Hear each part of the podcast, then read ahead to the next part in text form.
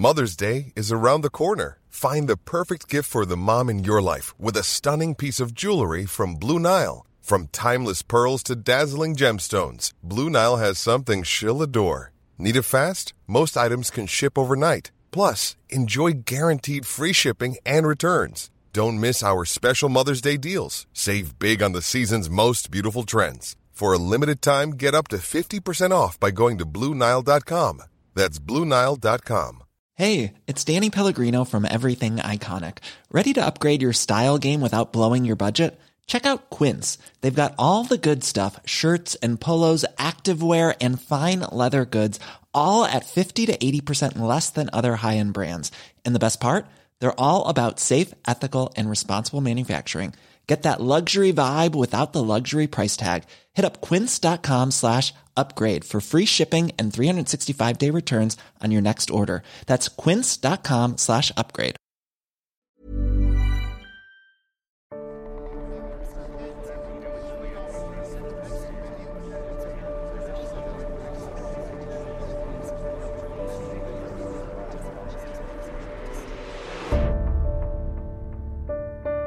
Just over a year ago, almost everyone, it seemed, was in agreement about the origins of COVID 19.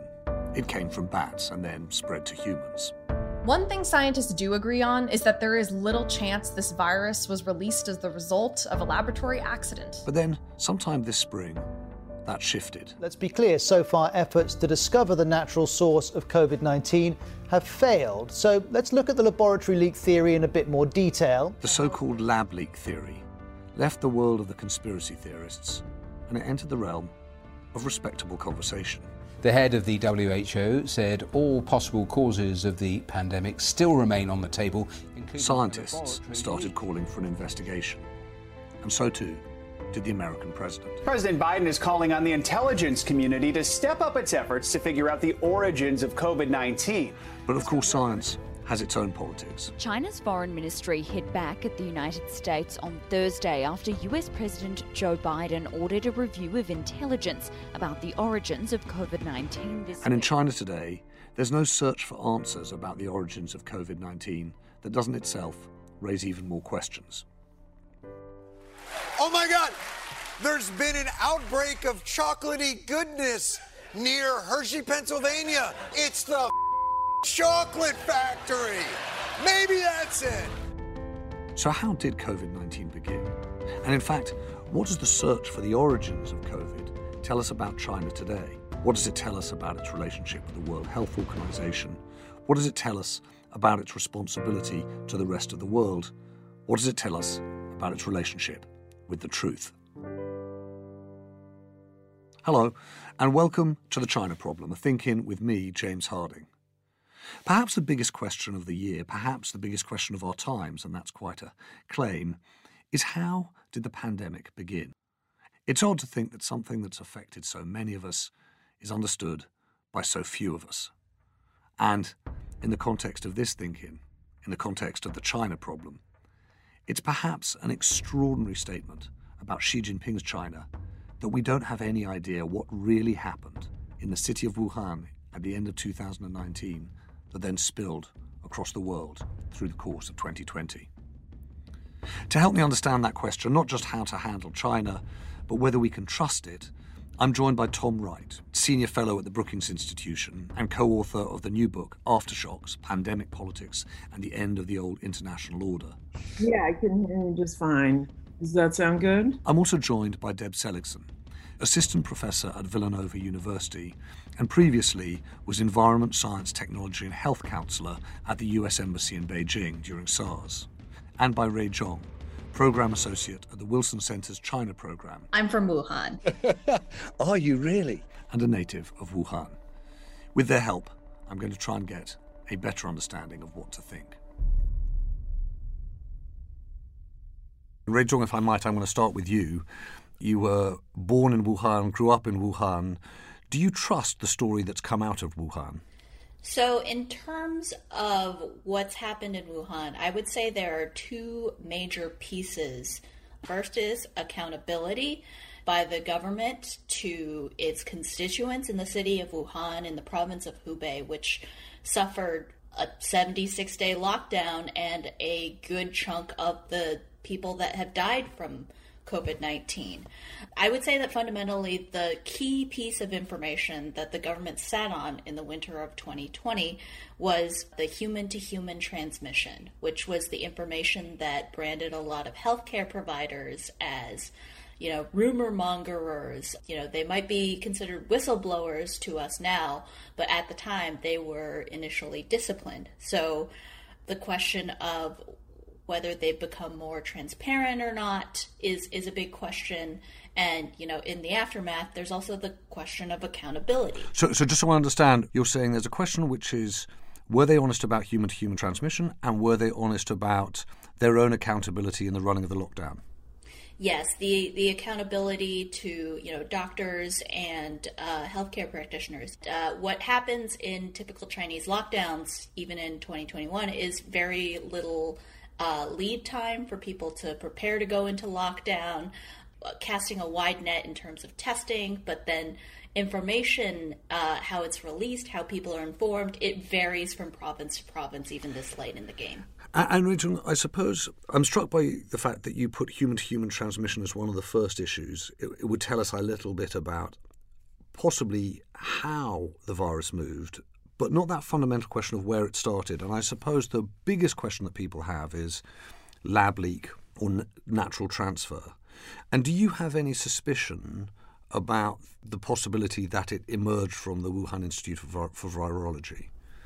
Well, at the risk of sounding very disappointing, I can't tell you because uh, it's not my field of expertise, and also the process of finding the origins, even from you know people who are specialists in epidemiology, it takes a long time, even with the ideal conditions of transparency. And there is not there's not a whole lot of transparency from from the Chinese government in this respect.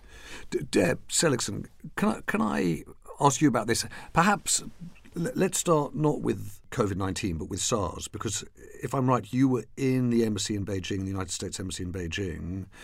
What's the experience of being a US official trying to get to the truth of what doctors know, what government officials know when there is an outbreak like SARS? What was your experience, what is now 15 odd years ago?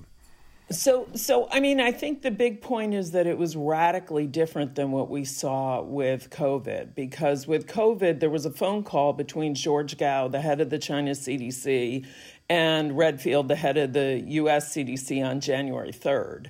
I was incredibly prompt. You know, with SARS, it took months to get that kind of information. And part of that, of course, was that people in the southern province of Guangdong were hiding information from the central government. So it took months for it to get to the central government. Then there was even hiding within Beijing from the central government, although that it was closer, so it took less time for the government to break that open. But the desire for provincial officials to show they've solved the problem before they tell the center is sort of a basic problem. And, you know, this isn't a China problem. I mean, we have cover ups of diseases all over the world, and sometimes it works. I've been reliably told that from CDC friends that there are outbreaks in other countries that we never hear about that they're sure happened. Because if you actually can suppress it, you save yourselves a big economic hit. But for SARS, it was months and it really took huge pressure from the WHO. But that's the big difference to me of the problem with the US response this time compared to SARS is that we had 40 US CDC people on the ground during SARS because they all came in on WHO international passports. And they were the backbone of the WHO um, technical assistance. And without a good relationship with WHO in a crisis, the U.S. doesn't have a great deal because. So, so, sorry, Deb, forgive me for interrupting because I just want to make sure I'm following your train right. You're saying, uh, okay, actually, in January 2020, the US China scientific relationship was much more functional on COVID than it had been on SARS. Correct. What was much more dysfunctional was the US multilateral relationship, the US WHO relationship. So when Redfield got that information from Gao, he couldn't act on it. Well, he could he could act on it domestically, and they didn't. Our great tragedy is our own. We had all the information we needed by the first of January, and we utterly and completely failed. And we know that because countries like Australia did fine, and we could have acted like Australia. We're a robust democracy like they are, but we've discovered our own dysfunction. But I do you think that the COVID situation is way different than the SARS situation. I actually disagree with Ray on what the story was in December of 2019. I think there was massive confusion in Wuhan.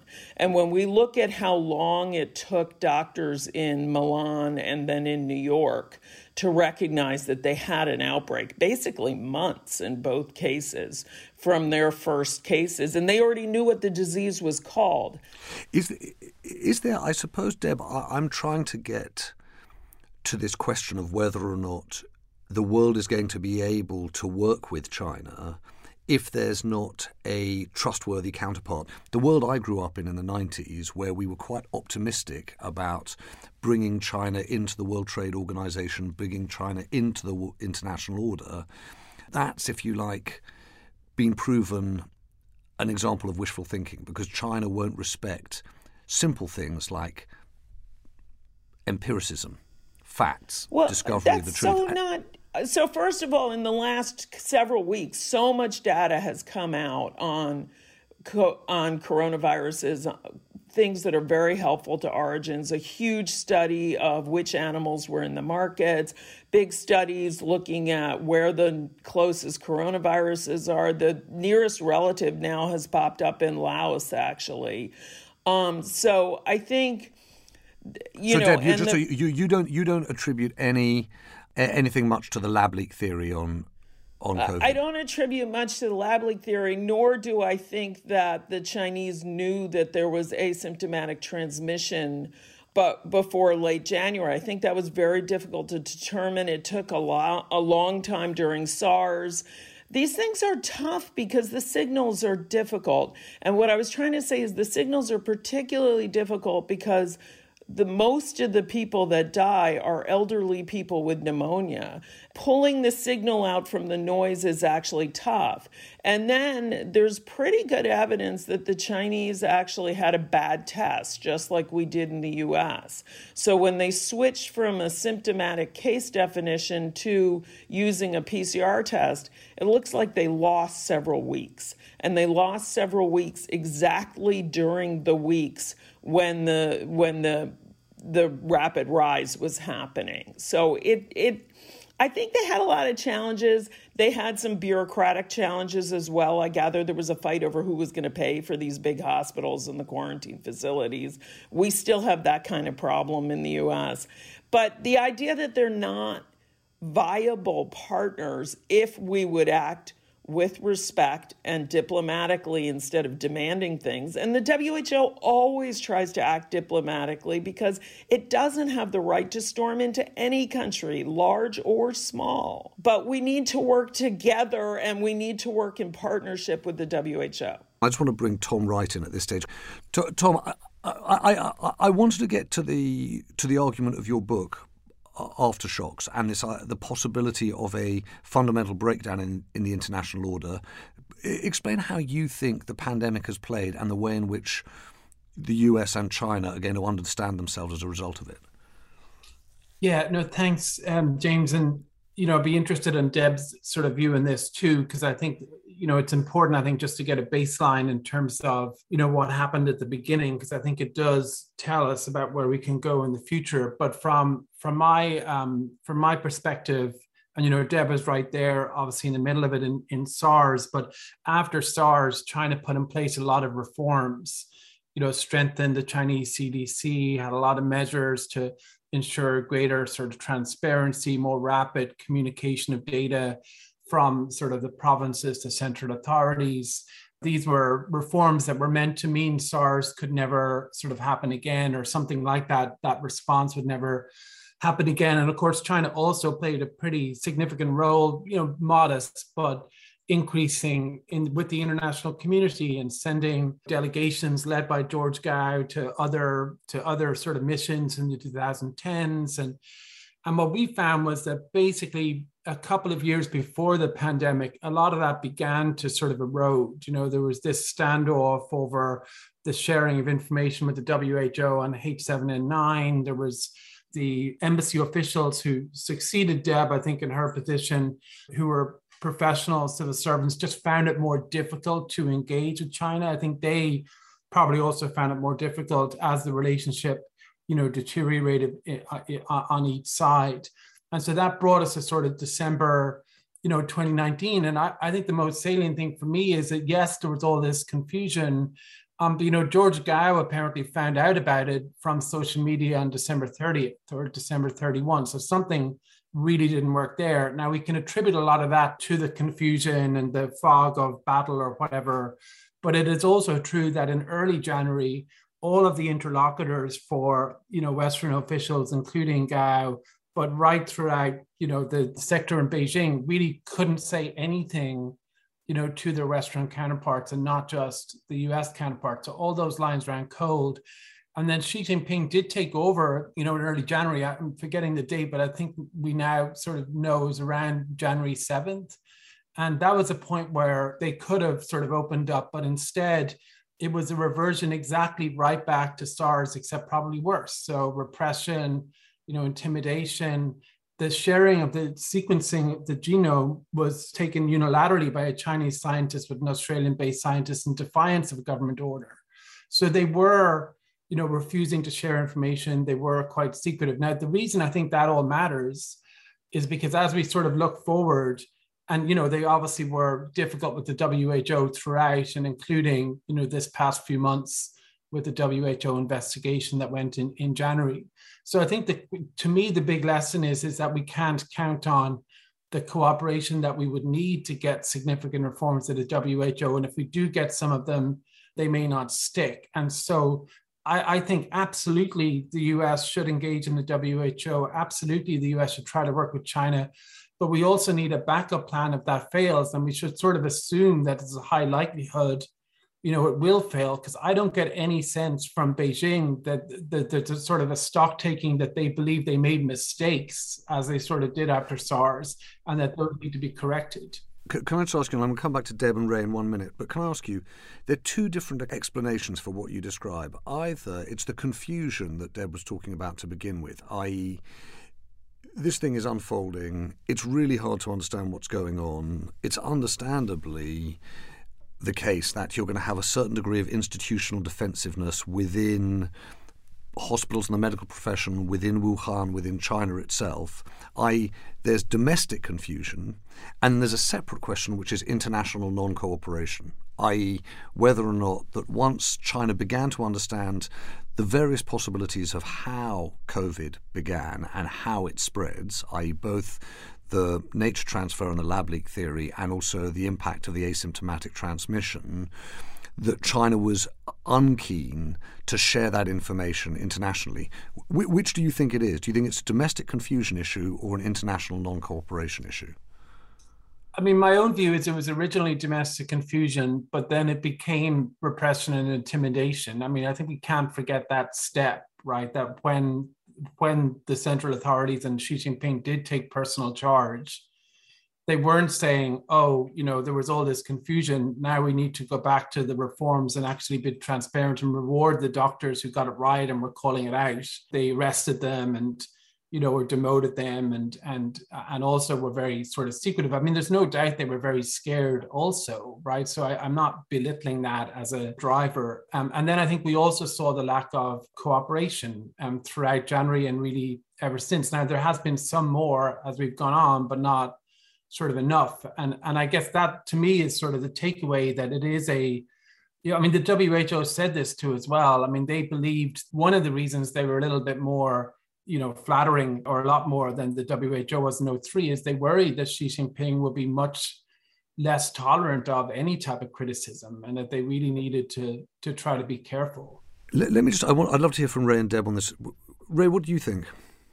Well, the issue And I keep going back to domestic spaces in China because they are affected most by Chinese governance. And the question is are health authorities efficiently empowered to work in confidence, knowing that they can do so without issue? And this was a really, really crucial question in January 2020 when health officials were like, well, if I say something that in the aftermath gets branded as politically sensitive, what's going to happen to me? Is my career and personal safety going to be at risk?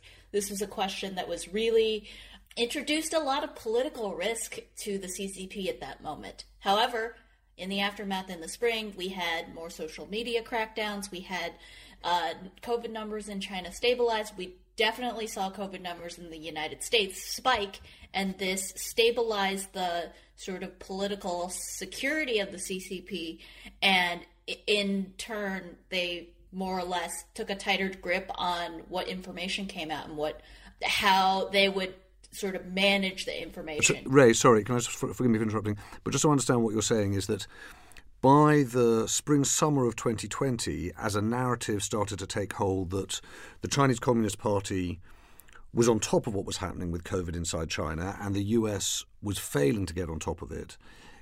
The Chinese government itself was incentivized to be more repressive, more controlling around information. Is that what you're saying? It was incentivized to paint China's relative successes, and there were successes. The numbers yeah. did go down.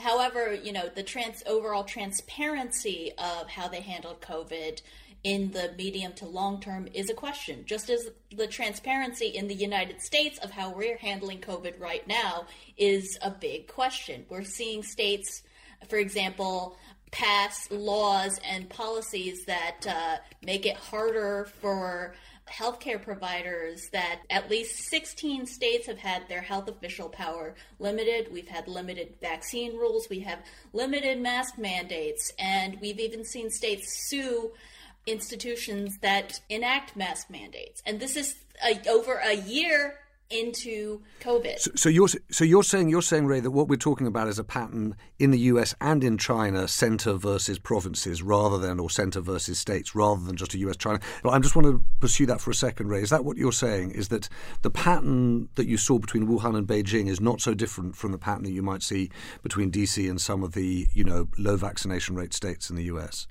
I would say so because there is always political incentives that politicians might have that might differ from the public health consequences because they might want to get back to work. They might want children to go back to school. But that might not be the best thing in terms of COVID numbers and in terms of what's best for healthcare providers. Because speaking frankly, healthcare providers are at their wits' end in the United States right now. And this cannot be underemphasized. Ray, thank you. I'm as you're speaking, all I'm watching is Deb in the middle of my screen, nodding and smiling and nodding and smiling. Deb, your your point is that it's well. Tell, tell, tell us what you make of that. My point is that large countries act like large countries. And I found as an American diplomat, often if I thought, what would the U.S. do in this circumstance, I could think about how China would behave internationally. And the big difference between 2003 and now is that China is much richer and more powerful than it was back when. So, of course, they're going to be sensitive to international criticism. And of course, the WHO is going to have to act diplomatically. But it, I mean, has the WHO demanded to inspect Texas for what the heck is going on? I mean, they wouldn't dare. And so. There, there is a point here, which is your expectations of transparency in Texas are completely different to your expectations of transparency in Hubei. We have four or five states that are no longer reporting um, COVID information. I don't know what my expectation of transparency is in the United States because it's gotten really terrible. But let's let's be basic. China is an autocracy right? It, it has a different information system than the United States. I am absolutely not saying it doesn't. I am saying that there was a real opportunity to work with China. The first WHO team that went in actually produced an incredibly valuable 100 plus page report. They had phase two plans And the fact that they continued to be accused of lab leak with no evidence um, instead of allowing the science, which, as Ray correctly pointed out, takes years and years and years, it took 14 years to figure out the origins of SARS, that instead of allowing the science to proceed at a, the rather slow and meticulous pace of science, a lot of people have found it advantageous to, you know, bash China in the in the public media. I would also say two things about Chinese scientists. One is China is not one thing. China is many things. I mean, it's the provinces and it's the central government, but it's also a scientific establishment that is deeply intertwined with the US scientific establishment. George Gao really values those relationships and I've continued to see him speaking on seminars in the United States throughout COVID. And one of the other problems is that the incentives within the Chinese system now are a publish and perish system where the Chinese scientists want peer reviewed publications. And they often will hold on to data until they can get it to the quality of peer reviewed. As in the United States, there were a lot of bureaucratic reasons why things didn't work perfectly. And so, for example, when the WHO team went to China, they didn't see this data from all the animal markets, which then popped up in a very prestigious scientific journal like three weeks later. And they were rather frustrated by that. That wasn't some government plot. That was a scientist trying to get his publication for tenure or whatever. There are lots of different incentives going on. And viewing China as China when we all understand the deep complexity and the human interactions in our own countries is always problematic. So I just want to. I want to ask Tom what you think of this because there's a slight risk, I think, Tom, that the sum of all of this academic incentives, bureaucratic defensiveness, regional centre tensions, fast moving pandemic and confusion that we come to a stuff happens conclusion. There are many people who'd say that's not what we're dealing with at all here. We're actually seeing revealed that even when you bring China into the international system, when you bring a one party state into the international system, it has, as Deb said, a very different information culture. And the result is it's going to be very hard to do business as the world becomes more complex with a country that seeks to manipulate and manage its information in that way. Do, do you think that is a fair critique of the relationship between West and East?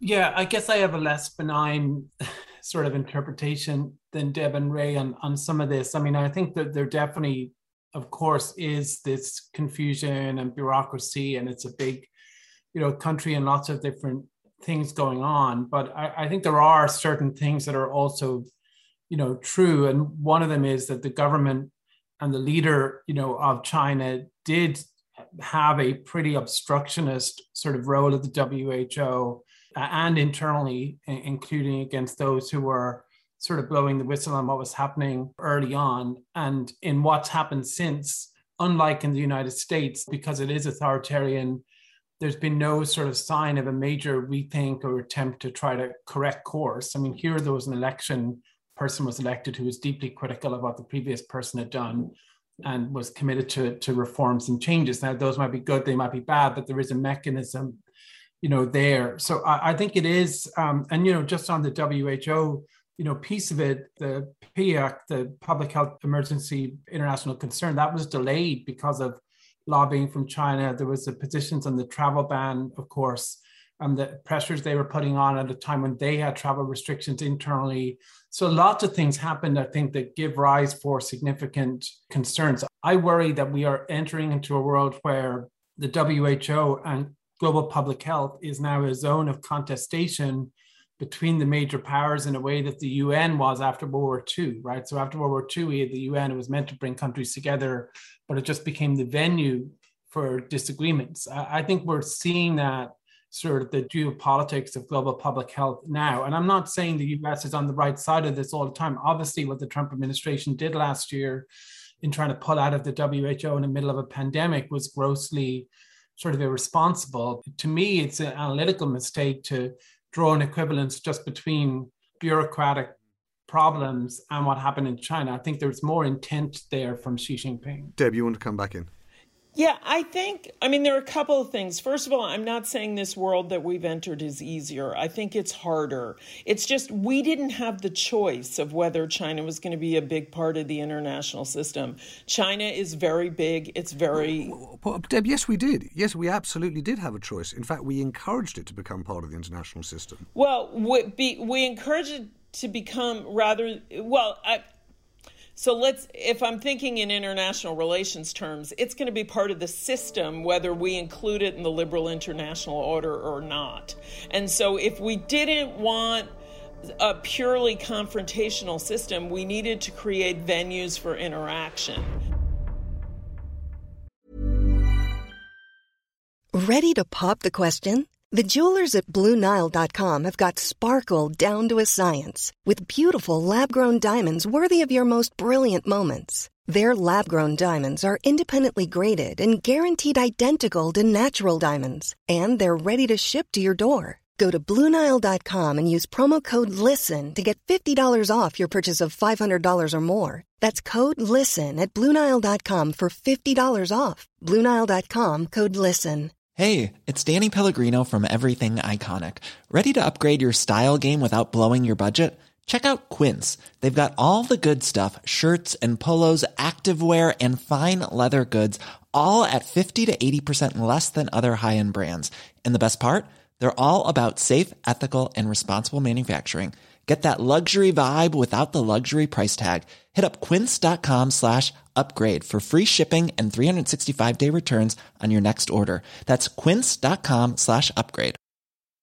Hi, I'm Daniel, founder of Pretty Litter. Cats and cat owners deserve better than any old fashioned litter. That's why I teamed up with scientists and veterinarians to create Pretty Litter. Its innovative crystal formula has superior odor control and weighs up to 80% less than clay litter. Pretty Litter even monitors health by changing colors to help detect early signs of potential illness. It's the world's smartest kitty litter. Go to prettylitter.com and use code ACAST for 20% off your first order and a free cat toy. Terms and conditions apply. See site for details.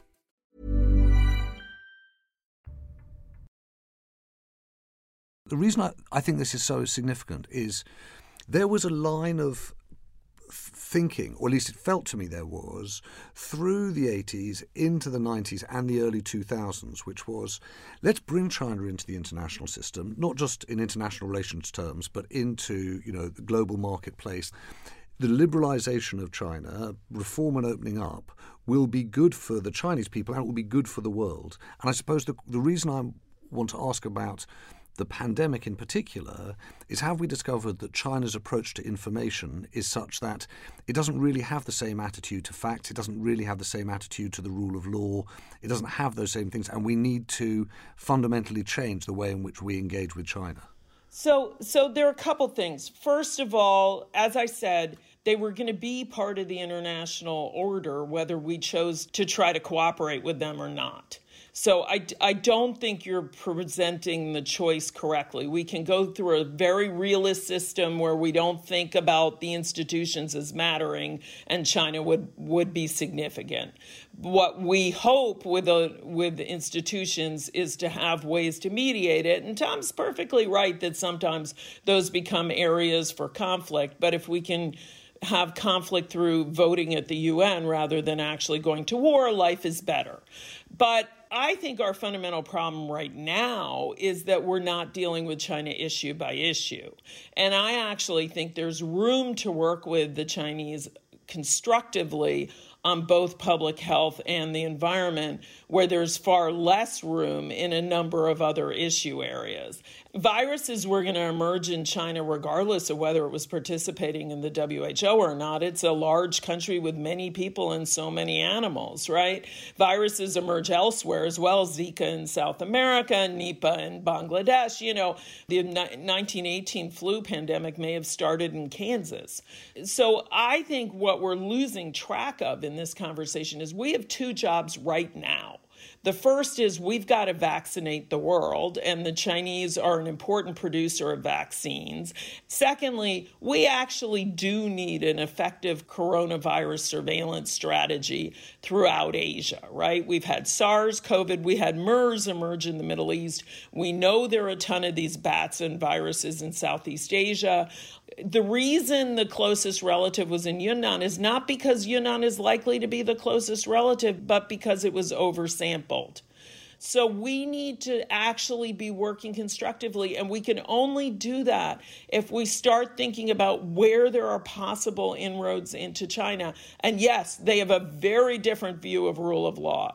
I don't actually think they have a different view of facts. I mean, the folks with the different view of facts are the Q- QAnon folks in the US. They have a different political system. That doesn't mean there are no opportunities. Thank you, Ray.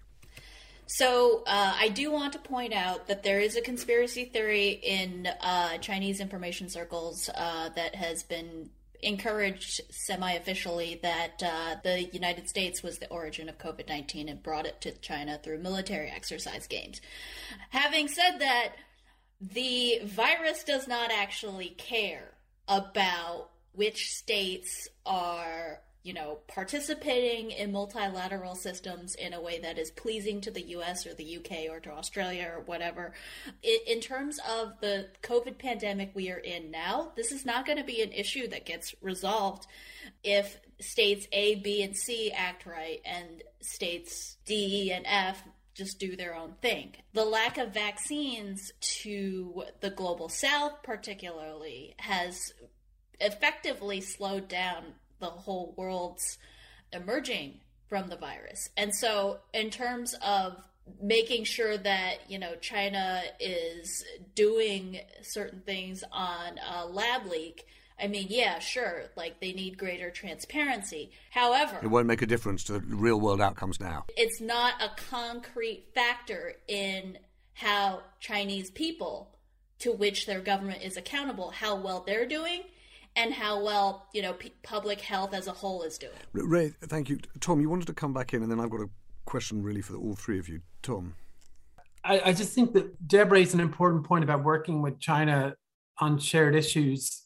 Uh, you know, the Biden administration has a pretty tough line on China, but they've tried to do that. And you know, they sent the deputy secretary of state to China.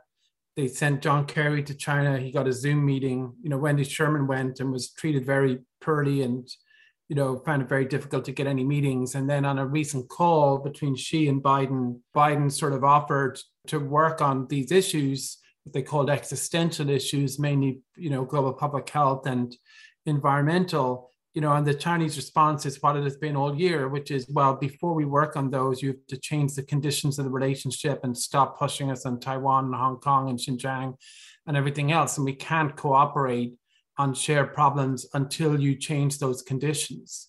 So the reason why there's a difficulty here, I mean, pretty much everyone in the U.S. and in in uh, uh, and the allies want to try to separate things out into different compartments, but Beijing doesn't want to do that, and so that's the issue. Um, and I think it's it, it, to me it will be a mistake to sort of assume it's it's just like a bigger India. There is a geopolitical thing here, which is on both sides, but on their side is, you know, pretty deliberate. And I just can't see them, you know, agreeing and then sticking to significant reforms on transparency, in particular on the WHO. And that is not to say we shouldn't try to work with them. It is to say that we should be prepared to work without them if necessary in the future. Deb, what do you make of that? Well, I, I think the big issue they were pushing on was the tariffs, which of course hurt American consumers at least as much as they hurt Chinese producers. So um, it's been a little bit of a surprise that the Biden administration hasn't been willing to move on that at all. But I think, you know, at the same time as we were doing that, we had this intelligence review of the origins, which everybody knew from the beginning was going to be utterly useless because science is science and it, you don't have a bunch of intelligence analysts figuring out the origins of a virus. And then they came out with this very weak report that would have been fine. And then Biden came out with a much stronger statement. I don't think that kind of thing is helpful. And so I don't think right now the big challenge is transparency qua transparency. I think the challenge is working with them on concrete external facing issues, of which the vaccines is the number one. But I would also say coronavirus surveillance. And I'm just not as pessimistic because of the extraordinary success of influenza um, surveillance, which has continued and grown over 40 years, and where China became a key part of the system. I agree with Tom that, that we let our relationship lag badly during the Trump administration. So Biden is starting from a really low point. You know, most of the U.S. government health personnel were pulled out of China during the Biden administration. That's, that's not true, Deb. Though that that's not. I mean, I mean during the Trump. No, but it's not true. It's not true. It they, is. they, weren't. They weren't pulled out. Yeah, they were. There was there was twelve people who were pulled out because of PEPFAR, but there was dozens of people, including the people working in infectious disease. I mean, we. No, there were. We went from a dozen CDC to about two. There was there was no there was between eleven and thirteen CDC people working in infectious disease on in in the embassy in Beijing. In most of those were local staff. They're, most of the actual U.S. assignees. There were two Reuters articles about it, and I had actually written about it in the Washington Post prior to that. Yeah. So they were mostly gone. It's just not true. it's Not so, Deb, could you just stop back, just just step back from this because because I appreciate that that the, the disagreement you're having there is is substantive, but I just want to step back because the conversation that we're having here epitomizes why I find this so difficult. Because on the one hand, Deb, I really want your approach to be right. I really want to say, look, let's go back to a diplomacy that is respectful, pragmatic, and selective of the issues where real progress can be made, right? And I'm nervous of, if you like, the positioning of China as obstructionist, repressive, intimidating, and that we get ushered into a posture that is hostile to China. And so, if you like, we end up losing areas of cooperation um, as a result of that. On the other hand, I have to say, I think Tom's version of things is pretty compelling, which is, you know what, China wants us wants the West to back off issues such as Hong Kong, Taiwan, Xinjiang, and we certainly don't want to see the West backing off those things. If anything, you want a more assertive Western policy on all of those three issues. And if that makes it impossible to do business with China, well, then so be it. And so this is why I find the issue so so difficult. I'd like to see a more constructive engagement, but it seems harder and harder to deliver. So I want to hear from you, Deb, and I'm going to come back to, to you, Tom, to, to hear what you make of that. I'm I am not persuaded that we're going to have a great deal of influence on those issues. They're horrible, but that doesn't mean that we're able to do much about them.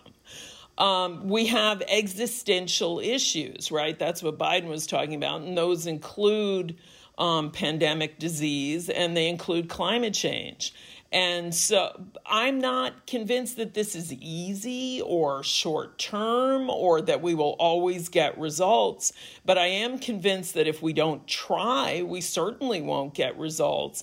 And if the if we are just uniformly hostile to China on all fronts, we will have a worse world with and I don't see where the benefits are. Tom?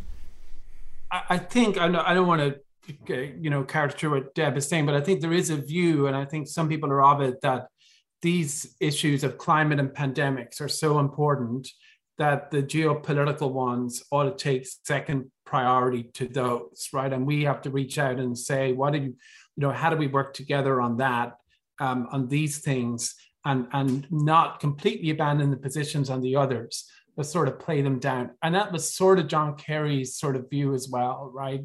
I, I don't think that's going to work. Uh, firstly, I think abandoning those positions, particularly on Taiwan and on the broader regional security, I mean, Hong Kong and Xinjiang are a little different because the possibility of influence is limited for obvious reasons. But I think it would be catastrophic. I don't think we would get the cooperation, you know, we're looking for. And I think it's a ploy by them to see how much leverage they can exert. So what's so so Tom? What's your prescription then? Well, two parts. I think one saying we're perfectly willing and very eager to work on these issues, but we will separate them out from the rest of the relationship. So we will work on them no matter how bad the others get, and then to be prepared um, to have a, a, backup plan if that doesn't work, right? So in the book, we propose a global alliance of pandemic preparedness of like minded countries that would adhere to higher standards of transparency and provision of global public goods and cooperation um, that would operate in parallel. It wouldn't undermine the WHO because it would just be countries doing more. But in a future pandemic, those countries could act together and maybe even you know impose pressure on countries that are that are laggards or not are not doing enough at that moment in time so we think that's a you know it's not perfect but it is compatible with full engagement in the WHO mm-hmm. and also with continuing to try to work with China. Ray, help me out here. I can see the arguments on both sides. Where do you come down?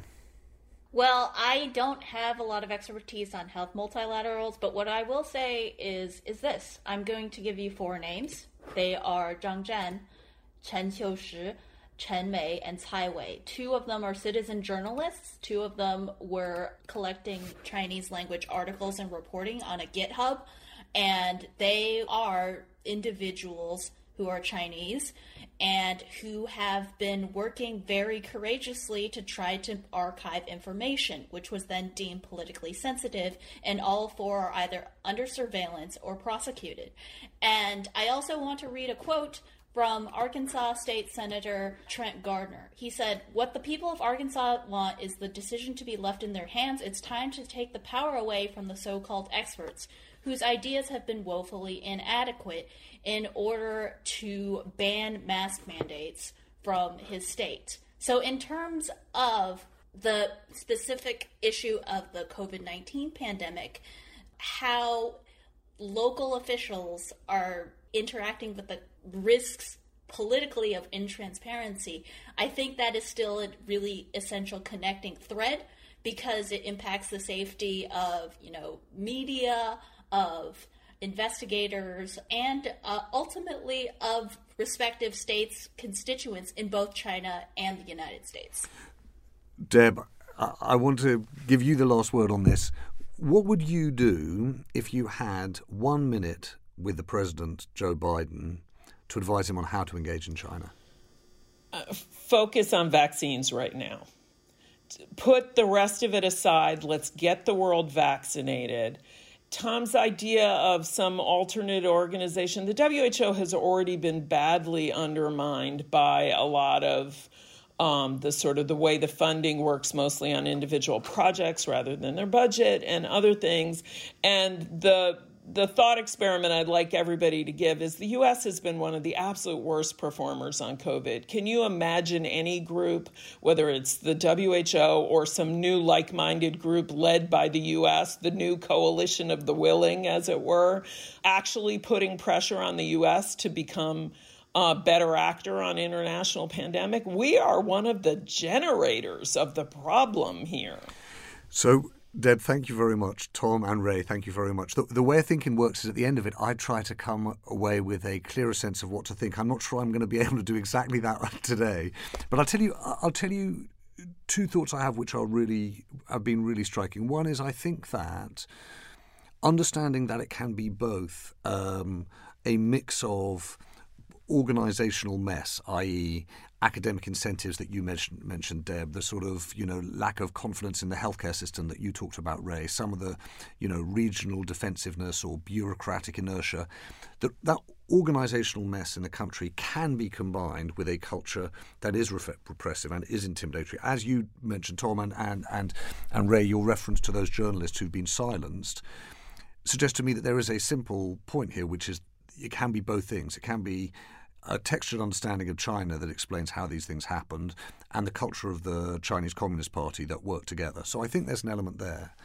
I suppose the bit that I part company with you a bit, Deb, and Ray, I, I, suppose, is a little on the sort of people in glass houses argument, which is yes, I definitely think that we need to look at transparency in some states in the United States, but that doesn't necessarily address or explain away the problem of how you engage with China. And I and I suppose you can hear, Deb, the issue that I've got is that I'm moving from a position which is emotionally and historically really close to yours, which is let's get on with some respectful diplomatic engagement, to a realization that some of the issues that are true of Xi Jinping's China that weren't true of, you know, Deng Xiaoping's or, you know, Jiang Zemin's or Hu Jintao's China mean that you can't just hope to have an a la carte diplomacy with China and pick and choose. And if you are going to stand strong around Taiwan, Xinjiang, Hong Kong, and some of these other issues, it is going to be harder to make progress. Uh, I appreciate that tariffs is in its own bracket, but that's the that's I suppose the drift. So thank you very much indeed. I see you see you each sort of nodding resignedly at that, but that's the, that's where I land. So thank you, Tom, for your time. Thank you. Thank you, Deb, for your time, and Thanks. and Ray as well. Thanks for having us. It's been really good talking to you.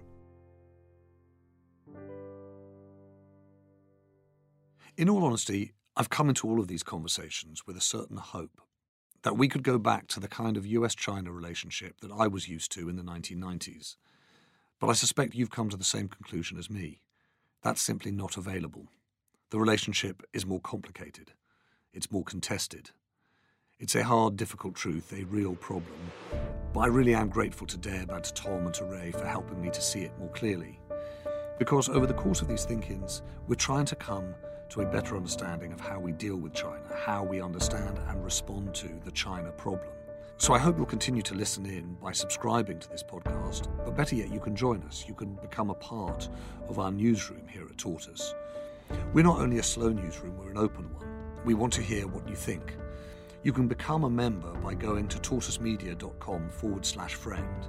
And then if you use my code, James50, J A M E S 50, you get 50% off. You then get access to all of our journalism, all of our podcasts, and our live thinkings. And it's there at those live thinkings that we try and make sense of the news of the day. So thank you for listening. Thank you, as I said, to Deb and Tom and Ray as well. And thank you to the people who really made this podcast happen. This episode was produced by Morgan Childs, Klitsis Sala, and Katie Gunning. Tom Kinsella wrote the original music. And these podcasts, Thinking with James Harding, are, like all our podcasts, produced by Tortoise Studios. A lot can happen in three years, like a chatbot may be your new best friend. But what won't change? Needing health insurance. United Healthcare Tri Term Medical Plans, underwritten by Golden Rule Insurance Company, offer flexible, budget friendly coverage that lasts nearly three years in some states. Learn more at uh1.com. Imagine the softest sheets you've ever felt. Now imagine them getting even softer over time. That's what you'll feel with Boll and Branch's organic cotton sheets. In a recent customer survey, 96% replied that Bowl and Branch sheets get softer with every wash. Start getting your best night's sleep in these sheets that get softer and softer for years to come. Try their sheets with a 30-night guarantee. Plus, get 15% off your first order at bollandbranch.com. Code BUTTERY. Exclusions apply. See site for details. Hey, it's Paige DeSorbo from Giggly Squad. High quality fashion without the price tag. Say hello to Quince. I'm snagging high-end essentials like cozy cashmere sweaters, sleek leather jackets, fine jewelry, and so much more. With Quince being 50 to 80% less than similar brands. And they partner with factories that prioritize safe, ethical, and responsible manufacturing. I love that. Luxury quality within reach. Go to quince.com slash style to get free shipping and 365 day returns on your next order. Quince.com slash style. That's run by Kerry Thomas and Basha Cummings. Thanks for listening. Hope you'll join us again.